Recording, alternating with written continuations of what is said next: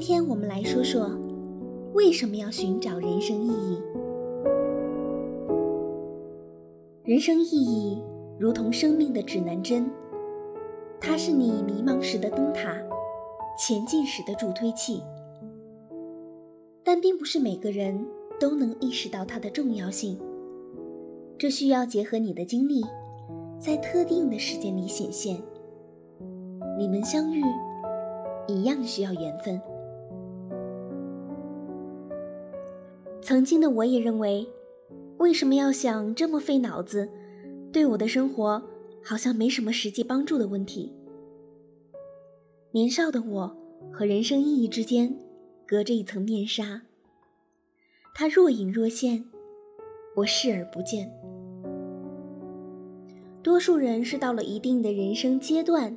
通过一些大事件来开启这个问题，可能是你实现了多年以来的愿望，得到后却发现和你想象的完全不同；可能是经历了濒死体验，生命健康受到了威胁，让你第一次近距离的面对死亡这件事儿；或者生命中重要人的离开，原有的平静世界被打碎了。把自己推到了人生意义这里，让你开始思考：人活着到底是为什么？这些大事件将人从原来的生活里抽离出来，以一个全新的视角来审视生活、审视世界。所以，如果你发现身边的人还没有思考人生意义，你要理解他。如果他已经在思考人生意义的路上，那势必是他的某些经历触发了这个大问题的开关。人一旦找到他的人生意义，他就会在这个目的下指导生活。如果原有的目的崩溃后，一直没有找到新的人生目的，人就会陷入迷茫。尼采说过。一个人知道自己为什么而活，就可以忍受任何一种生活。找到人生意义的人，心中是有方向的，无论是顺境还是逆境，始终不会偏航。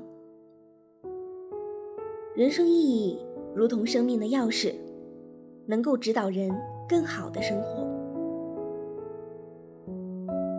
生活中很多时候。真正让我们痛苦的是我们自己。用萨古鲁的话说，就是身体、头脑和能量走不到一起，给我们带来了巨大的混乱。对于多数人来说，这三个层面都朝着不同的方向。你的思维和感觉是一种方式，你的身体是一种方式，你的能量。又是另外一种方式，所以我们会撕扯、困惑，对世界有疏离感，在头脑中自己和自己打架，这耗费了你大量的精力。当你在做自我斗争时，你就没有精力再做其他事情了。虚无会让我们缺乏未来前进的动机和方向感。疏离会让我们缺乏对当下的投入感和价值感，困惑会让我们缺乏自我理解和内心的秩序。你需要将自己从这种境遇中摆脱出来，让你的身体、头脑和能量能够找到同一个方向，协调一致。当你找到了人生意义之后。你会充分发挥自身价值，内心力量被大大提升。这种力量会帮助你去超越过去的一个个不敢，你会更加相信自己，有能力做得更好。